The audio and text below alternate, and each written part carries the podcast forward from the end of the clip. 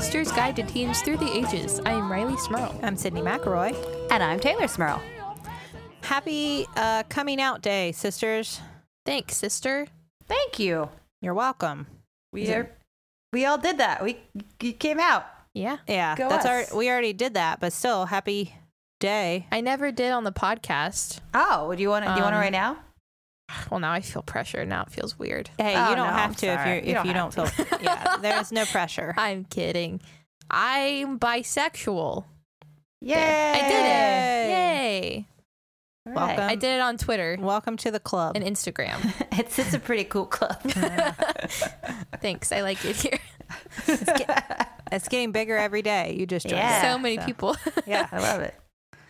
Uh, it's that's an exciting day. Now, of course, that doesn't mean that if you haven't come out and you are thinking about it, that you have to.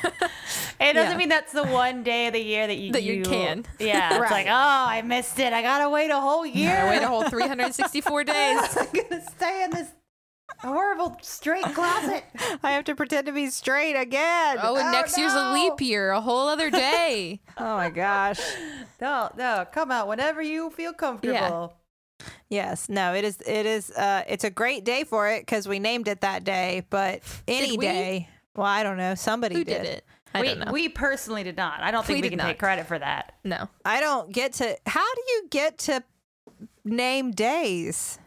I think sometimes, and not this one, and not the other like important ones, but those ones. It's like National Ice Cream Day, National French Fry Day. Like who? You think that's like big ice cream It's and big big, ice French cream. fry? Yeah. Absolutely, absolutely. Who's who's uh, making bank off of National Talk Like a Pirate Day? Because everybody likes to remind me of that one. I feel like I get more Facebook Yeah, I get a people lot of those. "R gets talk like a pirate," and I'm like, who? Okay, You you know the big pirate money, that big pirate lobbyist, the, the- Yeah. the, the big pirate lobby in the White House, just pirate propaganda. do you, do you know what it where it is? oh no, I gonna- Arby's. What? What? like Arby's, they have all the they, they have all the talk like a pirate money because then, dude, you think Arby's. Arby's is tied up in that? yeah, I that was such like that, That was a weird evolution of a dad joke. You know where the the big pirate money comes from. and I hate it most because it's definitely a joke our dad would make. It That does. It does sound like a joke, specifically our dad would make, because dad will like find a punchline and then try to back into a joke. yep. that was exactly That's what my, that that's I my sense the- of humor. There, there, the the second thought in my head was, "Oh, that's a bad pun." The first thought was, "No, that's clearly cowboys. That's big cowboy money. What are you talking about?" All right, there's not Oh, big no. cowboy money. wait, wait, wait. Is that why Arby's has that hat? Are they supposed to be a cowboy restaurant? That's it's a two gallon hat. What? Are you, Oh. of course it is. I've never, I've never associated Arby's with cowboys. Uh, it's right there on their sign. They got the old timey Western writing and the, the hat and beef. Uh, I don't know. Sydnee, what big what big lobby industry do you associate Arby's with? I mean, meat, right? Like meat. well, yeah, definitely Yeah. meat, but also cowboys. And also pirates. No, I. This is just it doesn't line up with. Arby's. pirates have to be You get it? Long John Silver's, right? yes, No, that's where that's- pirates eat sandwiches. That's the Fisher lobby. The Fish Fisher people lobby. Do you think pirates? Do you Fishers? That's what they're called, fishers. You know, fishers. I don't know where to go with this. Well, I don't like the term fisherman because that's very like, you know, Oh, that's gendered. binary Fisher people. and gendered. That's why I said fisher people. No, you said fishers. Ah, well, and then I said fisher people. I thought about it. Fisher thems. Happy National Coming, Happy out, Day. Coming Out Day Fisher thems. Fisher thems and and uh oh, I was trying to think of another one. I couldn't think of another one. Or Uh, that joke went nowhere. no, you you would never know that you grew up in West Virginia. you know, fishers. I we are landlocked. What with the poles and the I'm not a big fish girl, okay? uh, we didn't we didn't do enough of that outdoorsy stuff here. in do the- any of that outdoorsy stuff. There's the a lot of it there, but we just hid from it. Listen, I At rafted once. At least I'm not like that that woman that made the bad jokes about West Virginia. Oh, I didn't know about that. You didn't see that? Either of you see that? No. This happened in the news. It was some comedian. I had never heard of her before. She was on the James Corden show. And uh, uh guess she's from West Virginia, but was like the anti Jennifer Garner and made some like bad, unfunny jokes about West Virginia. Oh, I don't like that. Yeah. Made me sad. We're trying, y'all. I mean, Y'all doing our best, y'all. I think that the worst thing you can do if you're from a state that suffers from like vast like economic like depression is make fun of it so nobody goes there. yeah, because we do. You, if you're a fisher, you can fish here. Shut up. There's there's fishing, there's mountaining, there is in the water. I don't I don't do outdoor things. Stop being There's- me. Sleep on the ground. That's true. There's There sleep is in a tree. Climb. Climb. Would you like to do the activity climb? it's, it's all there for your uh, to get wet and dirty. Would you like to do do a raft? Float and Do paddle raft. fast.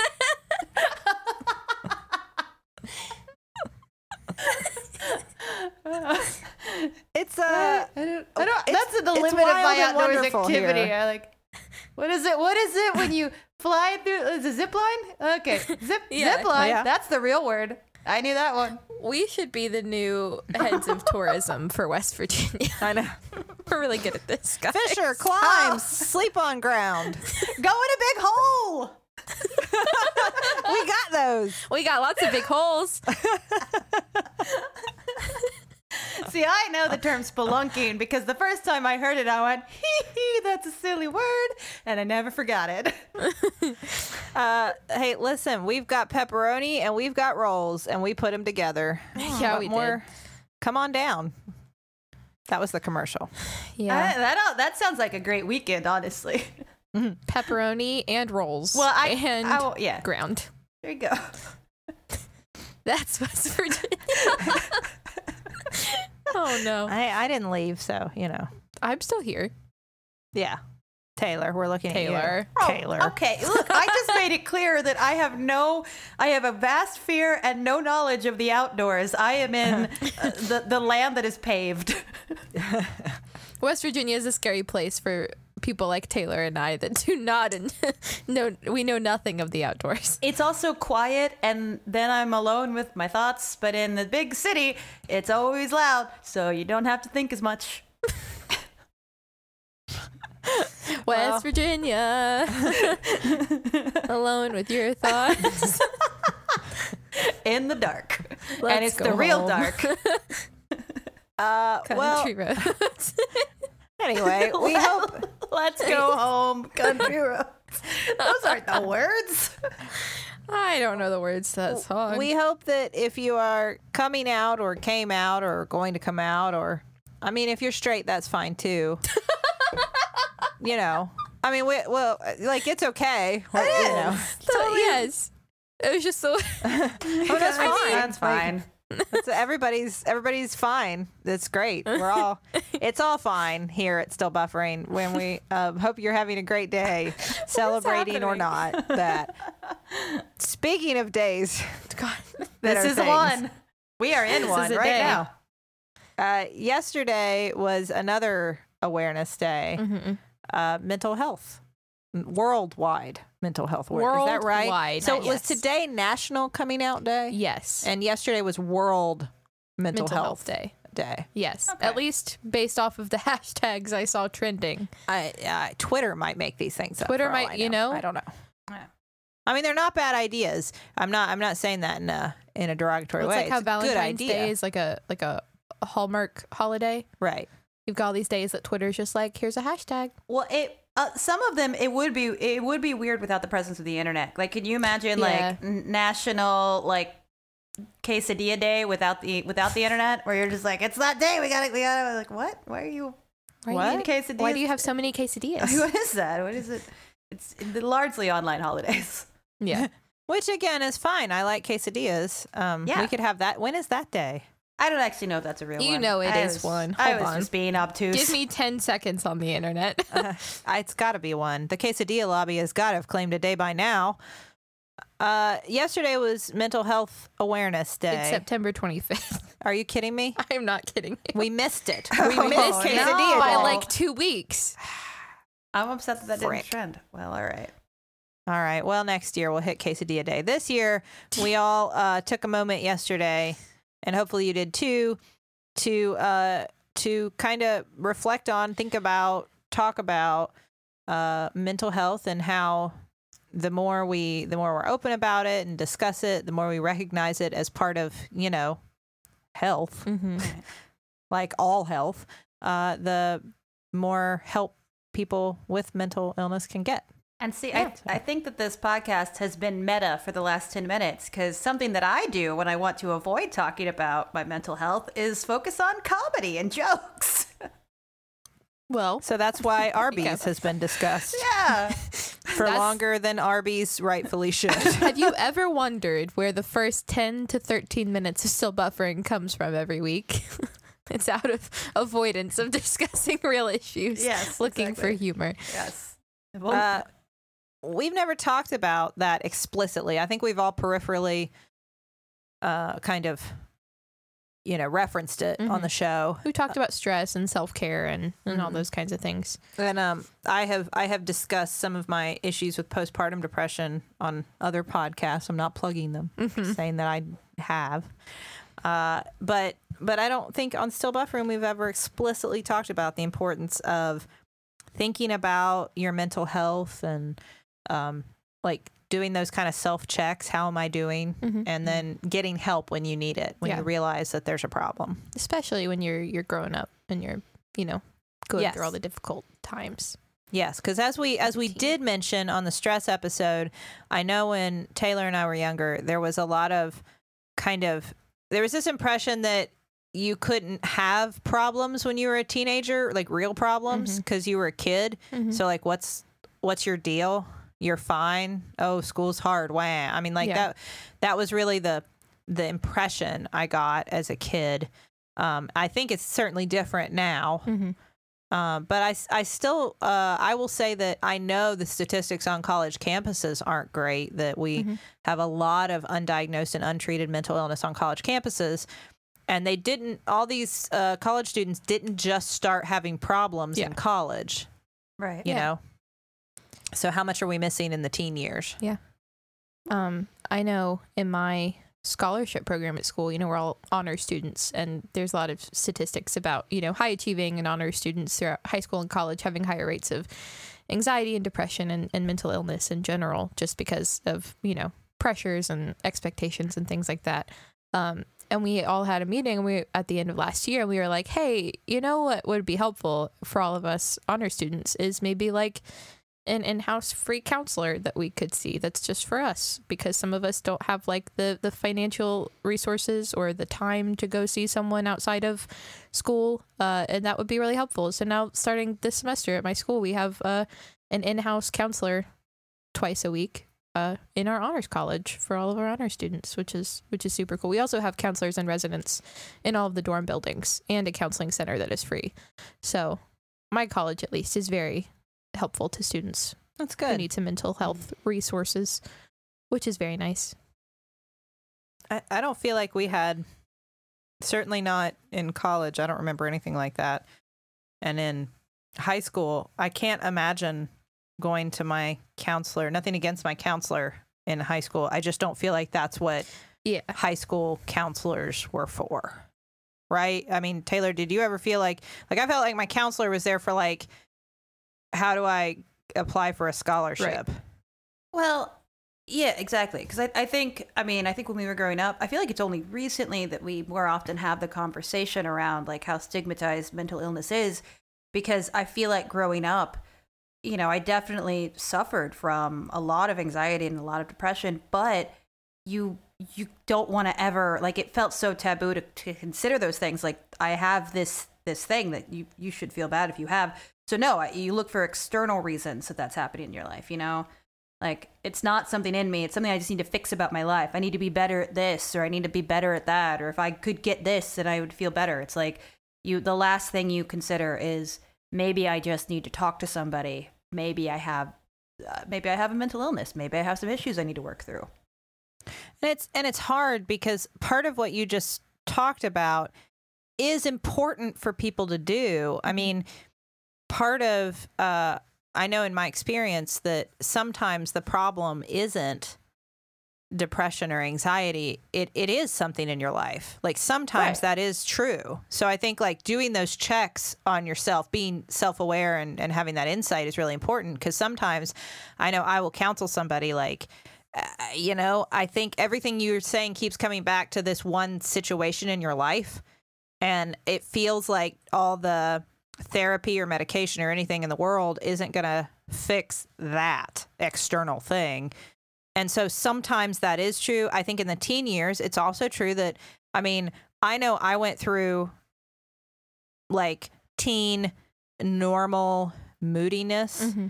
that was not depression, but I definitely I think like if you were an adult who cared but didn't know what was going on in my brain, would have looked at me walking around. I mean, I dressed completely in black.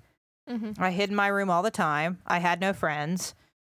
I was withdrawn and I wrote really sad poems. And I think that an adult, a caring adult, may have easily said, uh, I think you need help. Mm-hmm. When I didn't need help, I was just it was just the thing I was doing. It was the persona I tried on for a while. It didn't fit. I tried something else. So I think all that makes it even harder to tease out in the teen years. right Who who needs help and who just needs like normal love and support Well, in this in this moment in their life, Sit- you know? Yeah. And there's a big difference between being goth and being depressed.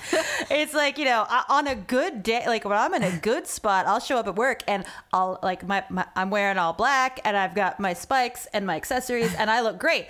When I'm going through like when I'm in a when I'm having a a, a period of like, oh, I'm, I'm going through a depressive episode, I don't I look I that's when I don't look goth. That's when I'm like I've been wearing this t-shirt for 3 days. I sprayed it with perfume so you won't smell it. You can just smell it underneath the perfume. Like, you know, like it's like that's when my makeup is not a death pallor and like that's that's when you know. Well, but I think I think what you're talking about, I think that's a good point though. Like I think that as adults looking at teenagers, you feel like the generation like after you, it's so inaccessible and you have no idea what is cool or not cool or mm-hmm. trendy that it can be really hard to tell what what's going on from the outside Yeah. Right. you know and and i think that definitely you're right a lot of stuff was dismissed when we were younger Yeah. as like, oh, you know, teens, hormones, whatever, blah blah blah. Yeah. Mm-hmm. You just need to get out and socialize more. Like, Exactly. Go hang out with your Oh, friends. it's not get the- outside. It's the crippling fear of other people that's keeping me inside. But yeah, you're right. I should go talk to them. Yeah. right. No, and I think you're right. I think a lot of it is, and a lot of it is like if you would. I remember feeling the pressure, not not really from our parents. I won't blame this on my parents. I felt pressure more from just like everything, Yeah. society, Yeah. to like be a quote unquote normal teen, Mm-hmm. and then I would feel better. Like just be a normal teen. Go to parties. Yeah. Go have fun at a football game. Yeah. you know, break the rules a little, and then you'll be happy. Mm-hmm. And I think I don't know if that's changed. Like those were the messages I remember getting. Like, and then everyone will be happy and there won't be depression. And like it totally negates the idea that like, well, yeah, no, there are teenagers who are suffering from mental illness. Yeah. Yeah, and they can look like everybody. They could, they are just Right. as likely to be the, you know, the whatever cliche athlete, Mm. cheerleader. I mean, you know, as as they are the the, Yeah. the kid all in black. Right. Right. I mean, I think that the the general message, while that that idea still exists, probably in a pretty large number, I, I think the general message of like acceptance and um, recognition of mental health and mental illness has gotten better amongst like adults, and I think a lot of that is because the adults now are like your all's generation of people who are like, hey, this is what mental health was treated as when we were growing up, and we don't want Mhm. our kids to feel that way or our younger siblings to feel that way. So we're going to change that conversation. Um, but I mean, I think as a teenager, especially throughout high school, I still felt that way. Like I, I went to the football games and I had the parties and, you know, did all the extracurricular things, school dances and all that kind of stuff. But I still felt like super depressed and anxious all the time. And I guess I just thought like this is just normal. Everyone feels this way. This is just like what it feels like to be a teenager, I guess. Mhm. So this is fine. And then it took me going to college and still feeling that way almost out of my teen years as like an adult, being around other people who are like, no, that's not that's not normal. It's not how people feel all the time. Maybe you should go talk to someone for me to be like, oh, okay. And I, I don't think I think it's just almost like an internalized feeling of you you can still recognize that mental health exist or mental illness exists and recognize it in other people, but recognizing it in yourself and having the like ability and self-awareness to be able to like take that step to go talk about it with someone is a lot different. Yeah. Mm-hmm. But I I do want to like compliment just what you said, like recognizing other people. Like even that, I think is a that's a that's an evolution of your generation because Yeah. that's one. And Sid, maybe maybe you get this, but like that's one weird divide that I've found in my adult life is that I feel like when the conversation became more normalized, largely by younger people, it felt like such a relief to me that I could Mm-hmm. talk openly about it. But one thing I did realize is that other people that are in my age group that don't suffer from any sort of mental illness, it's still like it that doesn't make them suddenly accept me. Like, you know, I had a, Sure. a close friend, like I somebody that I always hid things from per, specifically because I knew they would that was just something they didn't want. That was a part of me that they just it was better if I just kept that away from them and it was a situation where I was having an anxiety attack, and it was just like, ev- like it was one of the worst experiences of my life having someone who I trust be like, "You're this is this is why I don't want to be around you. You're nothing but a burden. Like look at you right now." And it's like it that lack of understanding. Whereas I I would hope that in, even people that don't suffer would, you know, younger people being able to say like, "This is what you're going through," and we Mhm. have the language and we have the understanding that this is just like if somebody has an allergy or a disease or something, this is just something that's part of you and it comes Mhm. with you. It's not something that I need you to work out of your system in order to be in my life. Right. Yeah. I mean, I've definitely had less than ideal conversations with people around my age where I talk about having anxiety, and there sometimes there's that really crappy feeling where people are like, "Oh, everyone has anxiety. Everyone gets anxious about things. Everyone has anxiety attacks." That's not like you know, Mm-hmm. that's not a mental illness. Everyone feels that way. It's like, well, no, that's that's not how that works. And if you could feel the things I feel, I would assure you, you would know this is not how your brain th- uh, works.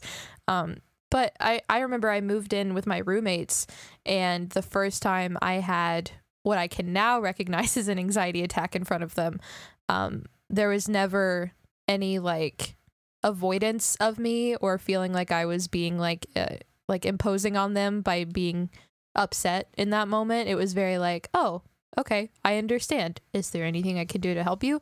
If not, totally cool. If there is, just let me know and we can talk about it. And also like, hey, this is a mental illness I have, and hey, this is something I experience, and like a very just like easy conversation that was just very like, eh, okay, that's that's cool. This is something you experienced. Let me know how I can help. I can't imagine Well- any of that even back when I was in college. I Yeah. try to I try to like Yeah. fathom that situation happening with even my closest friends in college. Yeah. And it would have been I mean, I'm not saying they wouldn't have been supportive, maybe they would have been great, I don't know. But it was never anything any of us talked about. Right. It wasn't it's not even like I have I don't have a frame of reference for that Yeah. because nobody talked about it. Yeah. Right. Yeah. No, absolutely. I mean, when I like when I was in college, we've we've talked about this before, and we talked about this earlier. But like, you know, I was suffering from a horrible eating disorder that was very evident. It was it was evident in my behavior and everything, and it didn't. It wasn't something where anybody. It was just that made you almost like stop existing. Mhm. It's like just nobody talks to that person. Like that's just it's you know it was so stigmatized that it just felt like it's you just become a non-person because you have this thing or Mhm. that's what it felt like Yeah, Yeah. no, no, I know what you're saying. Uh, and I think the only thing I can think about, like when I look back, I know we did that with people who had um, addiction issues, who had you know substance use Yeah. disorder.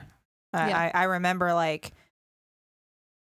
it, it, the idea that you would confront somebody and saying like, you know, I know you're not like flunking or driving drunk or something, but like I'm a little worried. Ooh, Mhm. those conversations just weren't commonplace. Yeah. Um, Those were things you said in hushed tones when someone wasn't around. Right. Like, oh, well, you know what they are. Like, and that's, no, it was not something weird, we you would say talking like, "Hey, yeah. can I help you?" yeah. It's funny, like, talking about coming out day, because in some way it's a weird parallel in my life. Like, it's, it's the same feeling of like, eh, that's, it's not something to be ashamed. It's just part of who I am. Yeah. It's just, Yeah. it's just part of my DNA. It's, it's, it doesn't, I can't keep that away from you. I can't I can't hide it. It's not unsavory. It's just me and it's as much me as any other part that you like. It has no morality. It just is. Yeah. Yeah. Um, I want to talk about this more, but we uh, have to quick take a quick break before I do that. And Check the group message. Thought you weren't gonna let me say it. No, I was gonna let you say it. I always. I'll always let you say it. uh, hey, sisters, this fall it's Yes? time for some '70s throwback looks. Whoa, How does that sound? that sounds like my closet. I love it. That's that's before that's before my time, but I'll allow it. It we're apparently the 90s are over, the 70s are back. Mhm. As our spooky Halloween chic outfits and cozy coats, and you can find them all at ModCloth. I love ModCloth. Me too. Uh, I I shopped at ModCloth long before I started talking about it on this podcast. They design uh, vintage inspired pieces made relevant for the right now, and you can find I mean everything. Like if you need fancy dresses for going out, or you want cool casual clothes to hang out in, or Mhm. like business looks for work, whatever you're looking for, uh, they have they've got everything. They've got cool stuff for your room and accessories and shoes and Mhm. all kinds of stuff. And they include a size range from uh, double zero to 28. If you've got a question about fit, their team of mod stylists can hook you up with complimentary sizing and styling help. Uh, that I just I can't recommend it highly enough. You uh, check out ModCloth. They've got all kinds of new fall fashions. Get yourself some cute sweaters and cardigans. I just got a very good um, suede velvety black dress that I'm wearing to a fancy event, and also uh, like a maroon and beige plaid skirt that is wool. Very good for the fall and winter months. Very Lots nice. I always check out their graphic tees. I know that's not a fall thing, but They have a very good sweater also that has a little collar that has little bats on the ends of the collar. It's very cute, very spooky. spooky. So That's what I, I love. Like th- their Halloween section is great for me for the rest of the year. Yeah. So that's, now is the time. Uh, so, Teylor, if our listeners want to check out ModCloth, what should they do? well, you should hurry because this offer is only valid for a limited time. But you can get 15% off your purchase of 100 bucks or more, uh, including all sale items, if you go to modcloth.com and enter code buffering at checkout. That is M O D C L O T H.com. Use code buffering, get that 15% off at checkout, and including sale items through the end of October. sisters, I want to talk to you about so- something else. Okay. Okay, And do it. native deodorant. Um, this week's right. Still Buffering is brought to you in part by Native Deodorant. And less is more with Native. They have fewer, simpler ingredients so you know everything that's in your deodorant. Everything going in your pits, as I like to say. Um, Or Axilla, whatever. You know. it's, it's your pits. That sounds like an alien It race. does. I like pits better. Thank you. Um, it comes in a wide variety of enticing scents for all people, and they release new limited edition seasonal scents throughout the year. Um, they also have unscented formula and baking soda free formula for those with sensitivities. I really like the uh, vanilla and coconut. That's usually my go-to. smells very like beachy and tropical, even even in the Mm. colder months. Um, and they offer free returns and exchanges in the USA. So you know you can give it back. You can exchange it for another flavor, another scent whatever you like, and it's all free because Native cares about you, and so do we. so, Teylor, if our listeners want to uh, check out Native, where should they go? They should go to nativedeodorant.com and you can get 20% off your first purchase if you use promo code buffering during checkout. So, check that out Yeah, and have pits that smell great. yeah, And seasonal. and I love that idea. Seasonal pits. Spooky pits, jolly Yeah. pits. whatever. That's Summer I love that. all the pits. Um, one one thing I I found as I got older and progressed through my my particular line of education, and I I've thought about this like, is this more of a like a, a unique experience to my profession? But I imagine there are a lot of other professions that would echo this sentiment. So I don't think it's it's probably that unique. But I know in medicine, as I progressed from college to med school, the idea, even though we are trained, and I think for the most part believe, I Mhm. think, at least I know I do, and I think most of my colleagues do, I hope, that mental illness is part of it's it's just another type of illness, just like any other illness you have. You should treat depression just like you treat diabetes. Neither are something you can will away Mhm. or, you know, go I, I always see those memes on Facebook, like just go like inhale some fresh air and look at Yeah. a tree and then your depression will go away or whatever. Oh, I wish it were I- that simple. I love that because mm. I then like to make the point of like, you know what? Running does help my depression, but it triggers my anxiety. So have fun with that. That's a puzzle for all of you to figure out. I have to figure it out every day I'm alive. Well, and I'd like to I'd like to think that most of us in medicine like get that. I I, I think that's true. And so treat it like that. Mhm. But even as we're being taught that and we are learning that and believe that and act on it and tell I mean tell our patients with complete earnestness that this is the case, let me help you. Here's some referrals, here's some medicines, here's some things you can do. Let's work on it together.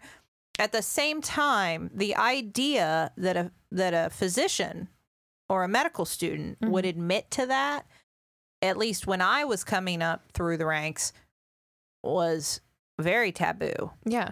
um, and was very concerning for how it would affect your professional career if you received actual help, Yeah. like real deal, went to a doctor for mental illness, not just like meditated. Yeah. I mean, like went and were put on a medication or went to therapy or something like that.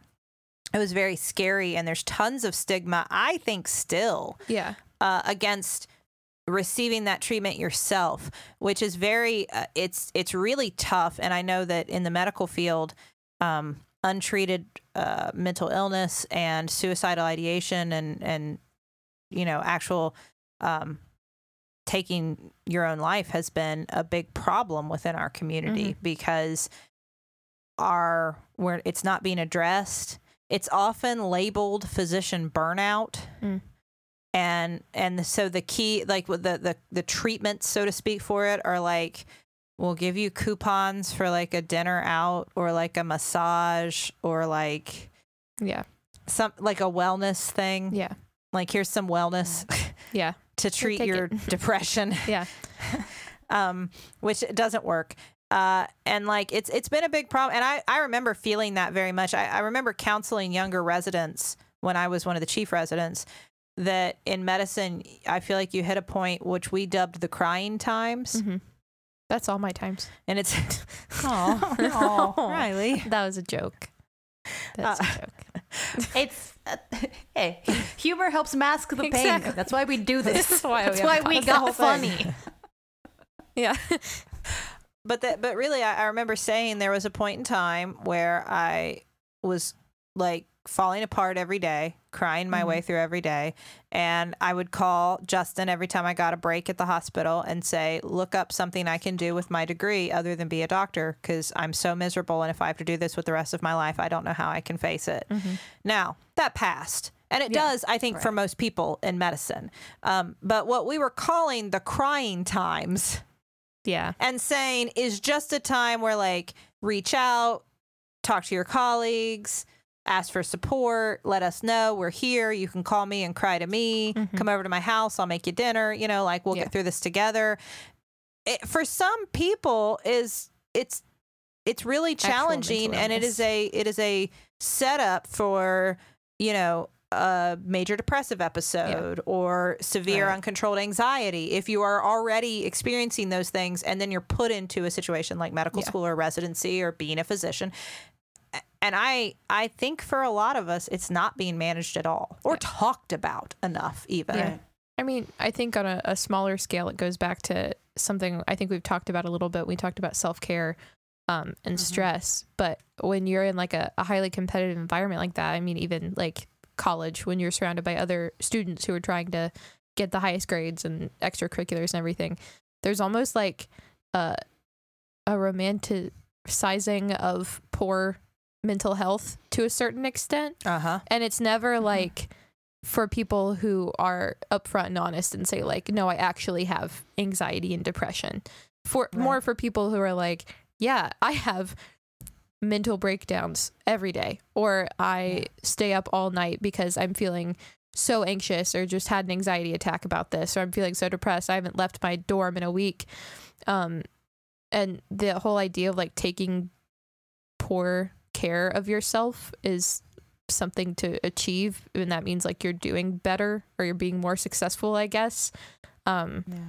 and, and it's it's it's the same thing like for some people that's a period like around finals or midterms there's always like oh this is when all college students are not showering and not eating and and you know staying up all night studying and doing homework for some people it is just that it, it's a you know week or two of the year where they feel really bad and everything is stressful That's all And of then it goes away. residency. That's that's Yeah. all. That's what they expect of you is that for the entire entirety of residency, you aren't sleeping, you aren't eating, Yeah. you aren't peeing when you want to, but you i never mean exercise, you feel miserable, Yeah. and you. I mean, it's glamorized on TV. Yeah. like you go, you do your shift, you barely make it through, and then you go get drunk to forget about Right. it. I'm not saying everybody does Yeah. that, but that's what TV Right. shows Yeah. make it look like. But I mean, yeah, like you said, for some people, it's actually mental illness, and that's not, you know, not taking care of yourself makes that worse. And Mm-hmm. Thinking it's the ideal thing to do. It makes you smarter, makes you more successful. Um, isn't good for that. And I think that's a big part of the reason why I didn't acknowledge that I had actual mental illness for a long time was just because I thought that was like what was expected of me was like, oh, you feel super anxious all the time and you you feel depressed because you don't have time to do anything you enjoy and you are constantly doing things that you feel like will get you somewhere better in the future but you don't even know like when that'll be or where that'll be and if that'll ever happen um Yeah.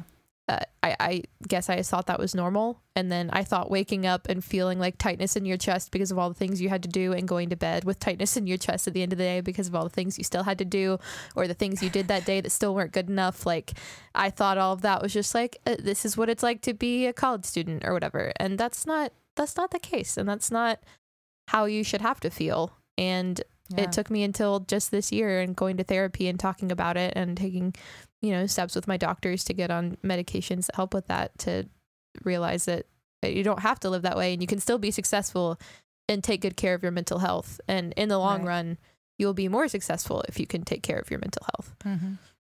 Well, and I think yeah, and, and that that paralleling it with any other phys- more more physical Mhm. disease because it can have physical effects on you Mhm. absolutely Mm-hmm. like is so important. I mean, because that's like I I know I, I read this this comment associated with uh, Anthony Bourdain after his passing and. Somebody made the point of like, look, if somebody had battled cancer and lived until you know their their late fifties, battling cancer cancer their whole life, we'd say, wow, what a what a hero, what Mhm. a champion, what a struggle. But then if somebody, you know, uh, dies by suicide late in their life, it's it's oh, what a what a tragedy, what a loss. It's like no, he fought his entire life to stay alive Mm-hmm. and gave us so much, and it's that is a triumph. Yeah. It, it would be a triumph in the face of any other more physical disease. That's true. It's it shouldn't be taken away from someone just because that is happens to be the the terminal illness that they had. Right. Mhm. I, I will say though, this is something I, I've thought a lot about um, in the, the age of um, mass shootings and things like that. The whole conversation of mental illness is almost can be taken in the other end of the, the spectrum, like bl- blaming it for things that maybe it, it Right. has no place in and using it as like a, a political tool to to get support for anything other than things like gun control. Um, and, and that does upset me a little bit, almost like the, the bad side of opening the discussion about mental health. It's like, oh, okay, you want to acknowledge that mental illness exists and that a lot of people suffer from mental illness. Let's use it against people who actually do suffer from mental illness then. Um, Well, I think the implication too is that it's just one thing. right. Like Oh, you're mentally ill. That means you are X. Yeah. like it, it's not, you know, you have anxiety or you have depression or you have obsessive compulsive disorder or any number of other diagnoses that that people can have. And- They're all different. And it's worth pointing out in that conversation, and I think we may have said this before, that people with mental illness are more likely to be the victims yeah. of Not violent crime as opposed to the perpetrators of violent crime. Right. So it's not. I there's mean, no that- it's a, correlation. yeah, it's it's it's a false argument to Yeah. distract from the gun issue, which is the, the bigger issue. right. But yeah, no, it's true, and it, it's very frustrating from my standpoint as somebody who, as a family doctor, it's I provide a lot of care. I'm like the person who's who's helping to manage mental illness, in part because that is something that we can do, but then in also in some areas there isn't a psychiatrist, or mm-hmm. if there is one, it's going to take you months and months to get an appointment with Right. them, and it'll be months before you can get a follow up. Right. There's not enough therapists and psychologists and counselors. There aren't the resources. And it is so frustrating when I am trying so hard to like get somebody the help they need. I know it's frustrating for them more so mm-hmm. than me. But we recognize there's a problem. We can diagnose it. I'm trying to get the appropriate treatment. And you have politicians saying, like, well, we just need to help more with mental illness in this country. Well, yeah, like, well, then come on, help. Yeah. Yes. Yes. Do it. please. We need more resources. Let's stop talking about it and Yeah. let's put the money behind, the effort behind, the focus on this, just like we do all the other illnesses that are just as important. You know, we, we recognize that cancer is something we need to to put more time and effort into researching and treating and, and finding cures for, you know, heart disease and diabetes and everything else. Yes, and depression Mhm. and anxiety and schizophrenia and bipolar disorder and all these other illnesses. Let's put it all let's yes, Mhm. please. Yeah. Um yeah, I it's it's one of those things where I I feel like we're we're definitely better Mhm. about it than we used to be. I mean, I think the more you can talk about these things openly, you know, like both of both of you have, I Mhm. think that's I think that's definitely helpful to share the idea like you're not alone. It's not something that you don't become depressed because you didn't try hard enough not to be depressed. Right. Right. You don't become anxious because you're not working hard enough not to be anxious. Yeah. Yeah. It's just it is like you said, Tay, it's just your DNA. It's who you are. And no, nobody wants to feel those ways. No. It's not, you know, it's not a choice at all. There's no choice in it. It's the active thought, like even like in my darkest moments where it's like the weird awareness of like, I don't want this at all. But then Mhm. your brain's telling you something completely different. And it's Yeah. just, it's, it's torture. No one would, would do, would, I, I guarantee if anyone had the toy, tools to avoid that, they'd take them. And that's why I think those tools need to be made more readily available and n- not come with some stigma or shame. Yeah, for sure. No, and it I think it's it's fu- it's one of those things that it is hard for people to understand if they've never experienced it. Mhm. um, which makes it harder to like. I I think the best route because you can explain it all day long and it's still hard to Yeah. Internalize. The best route is to like try to get people to understand that it is the same as we've all been sick before. Right. Everybody who's alive has been sick at some point in their life. Some of us with acute things, some of us with chronic things, some of us with both. And to try to just frame it as you've got, you know, you've gotten a cold or the flu or a stomach bug or whatever, you have hypertension, you have diabetes, whatever you mm-hmm. have, it's the same thing. It's the same thing. It's the same thing. Yeah. You didn't ask for it. You didn't choose it. You can't control it without help. Yeah. You know, you can't just say, like, well, I'm going to go look at a tree and it'll be gone. Right. Yeah. I'm gonna do some yoga and drink some tea. yeah. Yes. And, and, Ah, It really, I mean, I didn't until after Charlie was born, it was really hard for me to understand how, like, I, I understood it in a in an abstract way, Mhm. like in a logical way. I I, I believed it, of Mhm. course, which you don't need to believe in something that's a fact, but I Right. I believed it. Um, but until I experienced it, it is really hard to internalize. And here I was sitting there with my child in my arms who yes we went through a hard time we spent a week in the nicu and it was very challenging but we came home healthy Mhm. alive fine you know i should have been overjoyed we wanted a kid for so long it took me a while to get pregnant i was finally able to i have this child who seems to be absolutely perfect as far as i can tell i have the means and resources to stay at home with her for a period of time after she was born. I didn't have to go immediately back to work. I was able to take a few weeks of maternity leave.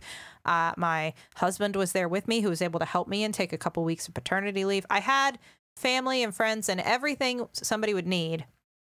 And I felt absolutely I mean, I couldn't even, I didn't even have words for it. I felt like uh, there was just a giant, gaping, empty hole in the middle of me. And the only emotion that I ever felt was anger or rage, and then nothing. Mhm. And I would just sit there crying, looking at my perfect child, because then I would feel guilty that I didn't feel happy Right. looking at my perfect child Yeah. And that was it and that was the only thing i felt and like it was and i never i didn't tell anybody when it was going Yeah. on i never talked about it i never shared it i didn't tell justin because i felt embarrassed Right. I mean, Right. I think that's one of the biggest sources of sort of like a, a cognitive dissonance for people who feel like they have a very like privileged g- life to be grateful for like I do. I mean, I I'm very grateful for what I have. I recognize like the amount of privilege and opportunities I'm given in my life, but when you like for example, I had a big exam like a week ago. Um and before the test, I was in a classroom, only seven other people in the class with me, and we're all in the same program. We all know each other really well they all know I have anxiety. That is something I've talked about with them very openly. Um, and before the test, it, it, to them it was just like, yeah, it's a test. It's stressful, but like it's just a test. I was like up pacing around the room, trying to breathe. Felt like I couldn't breathe. Like trying to calm myself down before this test because I was so nervous and almost felt like I was going to pass out or throw up because I felt like I just couldn't sit still and I felt, you know, uh, irritated and anxious and irritable and all of those things. And I, it was one of the most like self aware moments of my life where I was like, oh, all of these people know me and they are aware of the concept that I have talked about of anxiety, but they have never seen it in this way before and they have never experienced it because, I mean, to, as far as I know, none of them also experience anxiety. Um, and it was very it was almost embarrassing like like you say like yeah i recognize i have mental illness and i want to be open about that and want to acknowledge it and accept it and work on it and not try to avoid it but it's still hard in in practice to not want to hide that part of yourself when you feel like it's it's a weird or or abnormal or scary thing to other people or or a weakness for Or a me. weakness. that was the big thing for Yeah. me Well, and I, this is hard for me to talk about, but I feel like it makes sense in the conversation. I, I you all know this, but I've never talked about it on the podcast. I struggle with self harm. Um, Mm. It's something that I've done since I was a teenager, uh, and I have blamed so much on my poor, sweet, innocent cat that has never raised a, a claw to me. He has been blamed for so many errant cuts. I know it's it's not fair, and and it's even it's still one of those where it's like you know it's like I don't. So much of it is is hard to explain for me, but it just comes with such so much stigma and so much like, oh, you do that for attention. It's like, well, then why do I hide it? Like, oh Mhm. you you i don't like it's suicidal it's like ah, it's not that i don't know what it is but it's it's a struggle Mhm. and it's something that there are better days like my first one of my first tattoos i should say uh was to cover scars that i'd had from from you know when i was an early teen and Mhm. I, it was a very young thought when I was like 22, like, I'm to get this tattoo to cover these scars and I'm never going to do it again. Ha. that was, Mm. that was wishful thinking, but you know, it's being able to like recognize it. And I, I go to a therapist and talk about it and just being able to talk about it and have someone say that, that like not turn away, not speak to you in a hushed tone in response has been so massive for me to help me deal with that to make me feel Mhm. like it's not something that the fact that this exists alone the fact that i have that i do this alone makes me garbage like it's it em- empowers the action because it's like well if i do this i'm i'm a non-human anyway so it doesn't Mhm. matter to try to fix it to have somebody talk to you like a human in relation to something that is so hush hush it's like oh it's not it doesn't it doesn't make me stop existing because i do this mm-hmm. I, I will say in a very meta way as we end or near the end of this show, I think it is very um, cool and interesting and important that all three of us came from the same family in the same place and share the same genes, but we all have, ex- have very different experiences with mental health and mental illness and different ways to talk about it and different mental illnesses and diagnoses and ways of coping with it. I think that just shows that it, it's not like uh, it's not a thing you choose. It's not a you know something that's based off of just one thing that's happened in your life and it, it affects everyone in some way whether it's directly or secondhand or or through you know whatever way it might it, it affects everyone and it's something that while we talk about it more I, I still don't think is talked about enough and i'm glad that we are contributing to the positive conversation of being very open and honest about it and i, I think that's that's really important And, that's a good point. I think more people than not would have a dialogue around this Mhm. related to their own personal experiences. I don't I don't I mean there's there's three of us and we've all we all have experienced various forms of mental illness. Mm. I, I don't think it's that I think it's way more normal and that is such a Mm-hmm. an important realization to come to. You know, it's like I feel alone, but I'm not alone in that feeling. Yeah. And that's in some way Mhm. empowering. Yeah. That's why days like World Mental Health Day are so important because sometimes you are in the middle of a, a depressive episode or an anxiety attack and you think I am the only person in the world that has ever felt this bad. No one else has ever been this upset or this anxious or this this worried or sad, but that's not true because people other people do all the time and probably no one feels 100% comfortable being totally open and honest about all of their you know, personal struggles, but the more we talk about them, the more it helps other people feel less alone. And then those people feel more open to talking about it. And then it's just like a little domino waterfall ripple effect. Yeah. So we Mhm. encourage you to um, check in with yourself first. I think that's the first step. Yes. Is to is to like take a second to check on yourself and say, "How are you, self? How are Mhm. you today? How are you feeling? Are you really feeling that way? How Mhm. are you feeling inside that you haven't said out loud, maybe? Yeah. And then if the answer to that question is, you know, not so great, like talk to somebody. Yeah. And it can start with Mhm. just family or friends that you trust, people that you lean on, people that you can like bounce things off of and say, "Hey, I, I think I'm not okay. Mhm. Can I tell you about it?" And then, you know, from there, talk to a doctor, talk to a counselor, talk to a therapist, talk to a Yeah. psychologist, talk to, you know, reach out. Uh, primary care doctors. I'm not plugging us because I want business. I'm plugging us because we're if you have no idea where to go or where to start, a Yeah. primary care doctor is a great resource to ask. Mhm. There's a lot that we do, and the stuff we don't, we usually know how to get you help Yeah. for. So And I, I will say from personal experience, the idea of talking to a, because I've talked to a, a therapist for a while, but the idea of talking to a physician about mental health and, and, you know, medications for that and treatments for that was so terrifying to me thinking like, oh, even though I recognize all illness is illness is illness and medicine is medicine, the idea of talking to someone who has treated me in the past for like stomach bugs and colds and things like that to about this, I just expected the conversation to be like, oh no, just keep going to therapy, keep doing what you're doing, like you know, Yeah. th- you'll be fine. But I had the uh, best experience, just very like, this is how I'm feeling, and this is how I feel always, and this is what I've been trying to do, and this is what's helping, this is what's not, and got a very like clear, logical answer and help from my doctor. So you know, it it, it seems very very scary and intimidating, but I promise that it is for the most part and probably almost all of the time a lot easier than it seems. Yeah. And and if you've if you've been someone that has had people not understand, turn away from you, judge you, treat you poorly because you've tried to be honest or because of what you deal with, I first off, I'm so sorry. Mm. And secondly, you don't deserve that. Yeah. And that is a failure of understanding on their part. Yeah. Nothing else. And you deserve to have people that understand you and listen to you and see all of you in your life. And we are all here for you. If if you feel like you don't have any of those people maybe right now, we are all here for you and we love you and we care about you and we we are rooting for you always. so so I guess for coming out day, since we've all already come out as not straight. We're coming out as Yeah. mentally ill. I'm, well, I know. I was gonna say. I'm, I told you last year I was bi, so that's like old news. Old news. news. that's old news.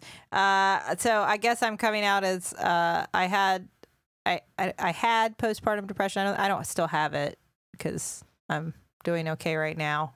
Mm. I'm not on any treatment currently. I didn't get help not because I didn't need it, but because I was um, arrogant and I didn't want to look weak and I didn't want anybody to think I didn't love my kid. Mm. And those were bad reasons because obviously I did love my kid and nobody would have thought that. Yeah. Um, but I suffered and struggled for a long time. Yeah. And I'm I'm doing fine now, but I really wish I could go back and tell myself like, hey, why don't you tell anybody, literally anybody, how you're feeling Mhm. and get some help? Because life doesn't have to be this hard. Yeah. So that's that's my coming out. Yeah. I love you, Sid, and I'm sorry I that you you struggled too. with that alone.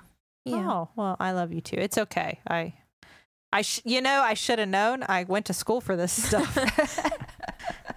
I don't know if you two want to come out. That was my coming Um, out. That was okay, my. is this is this what we're doing? I have Yeah. generalized anxiety and depression, and I've been going to therapy now for almost six months, and um, and starting taking medication to help with those issues. And I have anxiety attacks, and I have depressive episodes, and it I have really really bad days where I don't want to get out of bed, but also feel super super anxious because I'm not getting out of bed and have anxiety attacks because I'm not being productive enough because of my depression, and I have felt this way for as long as I can remember, but it wasn't until this year that I felt like I could tell someone. It felt like it was something that I was worthy of getting help for and that my problems deserved help. So that's my coming out, I guess. Oh. I I I also have that fun horrible tag team. They love they love to work. They together. love to work together. That really anxiety, do. depression. no, it's really true though. I mean, there, there, I in my clinical experience, a lot of people have both. Mhm. So, yeah. So I I we, we we we got that in common, sis. Yeah. yeah. And I I've I've struggled with I I mean self harm, suicidal ideations. I'm in a good spot, but I never want to say I used to. It's like I don't. That's that's presumptuous of me. I'm treating it actively, Yeah. but yeah. And and good old body dysmorphia. Hey, that one that one could go away, but it doesn't. Yeah. And, But um, but I, I love both of you, and I'm here for both of you as your sister.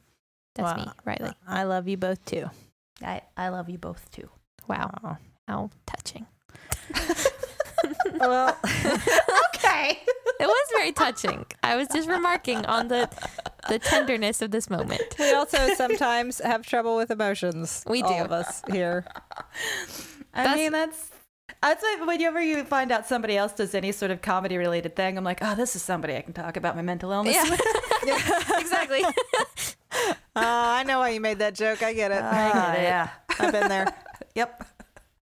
Uh, so thank you, listeners, and we we really do. We encourage you to um, take care of yourselves, uh, and if you are struggling or thinking I, I might need help, but I'm not sure, um, reach out. Uh, that's usually a good indication that you should at least talk to somebody about it, and it can start with family and friends. It can go from there to talk with your doctor, talk with your psychiatrist, your therapist, your counselor, whoever. Reach out, get help. There's no shame. There is no there's no reason not to, and there's no reason that you deserve not to live the happiest life you can, hmm starting right away, as soon as possible. Yeah. You know, you don't have to wait. Um, and thank you to Maximum Fun for hosting our show Yeah. and allowing us to be part of this network. Ah, there are a lot of other great people on Max Fun who will Yeah. say the same thing and do Yeah. loudly and and For sure. uh, often on their podcast and on Twitter. So check them out. And uh, you can tweet at us at stillbuff. That's the thing I was going to say. And you can email us at stillbuffering at maximumfun.org. And we will be in Brooklyn next week. yes, we will. Yay, with me. I'm With in Brooklyn Teylor. now. Less than well, Teylor's already in Brooklyn. Always in yeah, Brooklyn. I'm always in Yes. Brooklyn. um, I'll be there in like six days. Sydnee will be there in like five days. Is that Yeah. right? Yeah. And we're opening. What day are we opening? Uh, that's what I was. Is it Friday? Um, Friday? Either Like- the 18th or the 19th. This Friday, there's a show on Friday and Saturday. We're going to be there on Saturday, Saturday, Oh, the uh, 19th, October 18th, 19th. 19th. 19th. That's the Saturday. worst. Correct. yes, Saturday the 19th. Is it Saturday? Still Buffering will be opening for my brother, my brother, and me in Brooklyn. There are still tickets available for that show. Yes. Just So- go to uh, the McElroy.family. Yeah. That's the easiest way to find out our tour schedule and or all the tour schedules and then to see all the shows and where they are and all that kind of stuff. But go um if you want to see us opening for my brother, my brother, and me, you should get tickets. Yes. We'll be at the King's, King's Theater. Theater. Gotta double check. Yes. in Brooklyn. Yes. That's the one. All right. And thank you to the Nouvellas for our theme song, Baby Change Mine. This has been Still Buffering, a sister's guide to teens through the ages. I am Rileigh Smirl. I'm Sydnee McElroy. And I'm Teylor Smirl. I am a teenager. And, And I was. Was two. Why did our voices get so low at the end of that? Two. Very Two. Low. I was trying to like catch you say it, and then it, that's just the reaction. I don't know. Oh, okay. I thought it was spooky. too. Oh, that it's, uh, it's October. It's spooky ending. Arby's. Baby,